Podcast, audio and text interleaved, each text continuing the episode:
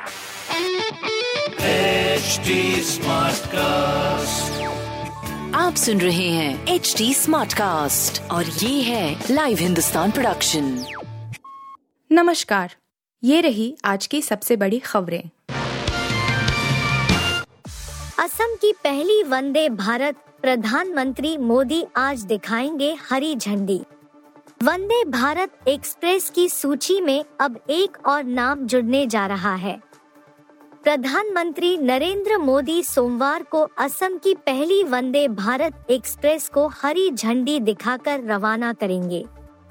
इस अवसर पर वह नव विद्युतीकृत खंडों को राष्ट्र को समर्पित करेंगे और नवनिर्मित डेमू और एम शेड का उद्घाटन भी करेंगे। प्रधानमंत्री कार्यालय, पीएमओ की ओर से जारी एक बयान में कहा गया प्रधानमंत्री नरेंद्र मोदी 29 मई को दोपहर 12 बजे वीडियो कॉन्फ्रेंस के माध्यम से असम की पहली वंदे भारत एक्सप्रेस को झंडी दिखाकर रवाना करेंगे। जम्मू से राजस्थान तक गिर सकते हैं ओले। चारधाम यात्री भी रहे अलर्ट, मौसम विभाग की चेतावनी।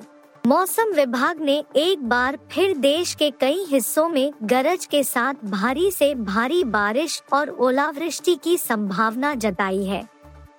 इसमें जम्मू कश्मीर से लेकर उत्तरी राजस्थान तक का हिस्सा शामिल है। आईएमडी का कहना है कि 28 मई को उत्तर पश्चिमी राज्यों में बारिश का अलर्ट कहीं कहीं स्थानों पर था। लेकिन 29 से 30 मई तक उत्तर पश्चिम के तकरीबन सभी राज्यों में भारी से भारी बारिश हो सकती है। आज जम्मू कश्मीर, हिमाचल प्रदेश, उत्तराखंड, उत्तर प्रदेश, उत्तरी राजस्थान, दिल्ली एनसीआर में कई स्थानों पर ओलावृष्टि हो सकती है। यही हाल मध्य और दक्षिण भारतीय राज्यों का भी है। तीनों सेनाओं के एकीकरण की ओर बड़ा कदम वायुसेना और नौसेना में तैनात होंगे आर्मी ऑफिसर। तीनों सेनाओं के एकीकरण की तरफ़ एक बड़ा कदम उठाया गया है। पिछले सप्ताह कुछ आर्मी के अधिकारियों को वायुसेना और नौसेना में तैनात करने का आदेश दिया गया है। ब्रह्मोस मिसाइल यूनिट के अधिकारी वायुसेना और नौसेना के युद्धपोतों पर तैनात होंगे। एक अधिकारी ने कहा संयुक्त फोर्स तैयार करने की ओर यह पहला बड़ा कदम है।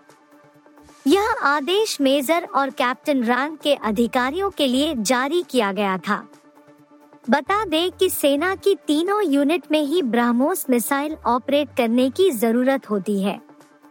यह देश की बहुत ही महत्वपूर्ण मिसाइल है, जो कि हाइपरसोनिक स्पीड से चलती है और 400 किलोमीटर तक मार कर सकती है। चेन्नई सुपर किंग्स और गुजरात जायंट्स फैंस के लिए खुशखबरी, आईपीएल फाइनल में खलल नहीं डालेगी बारिश। आईपीएल 2023 का फाइनल मुकाबला आज यानी 29 मई को रिज़र्व डे पर खेला जाना है।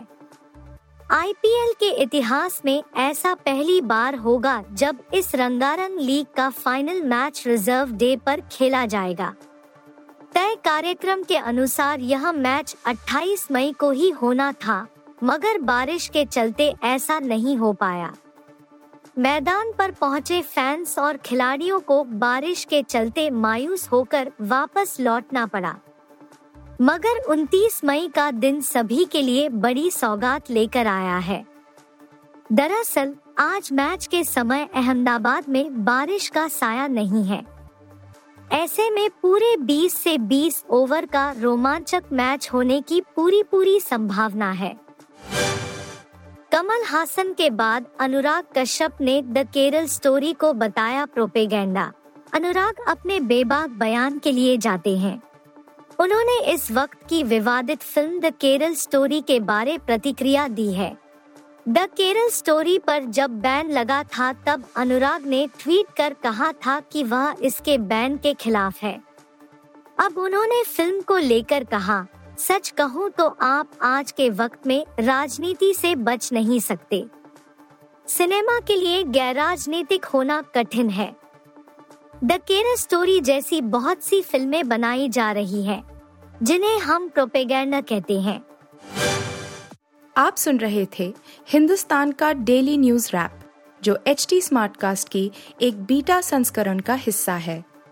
आप हमें फेसबुक ट्विटर और इंस्टाग्राम पे एट एच टी या podcasts@hindustantimes.com पर ईमेल के द्वारा सुझाव दे सकते हैं। आप सुन रहे हैं एच डी स्मार्ट कास्ट और ये था live Hindustan production smart Smartcast.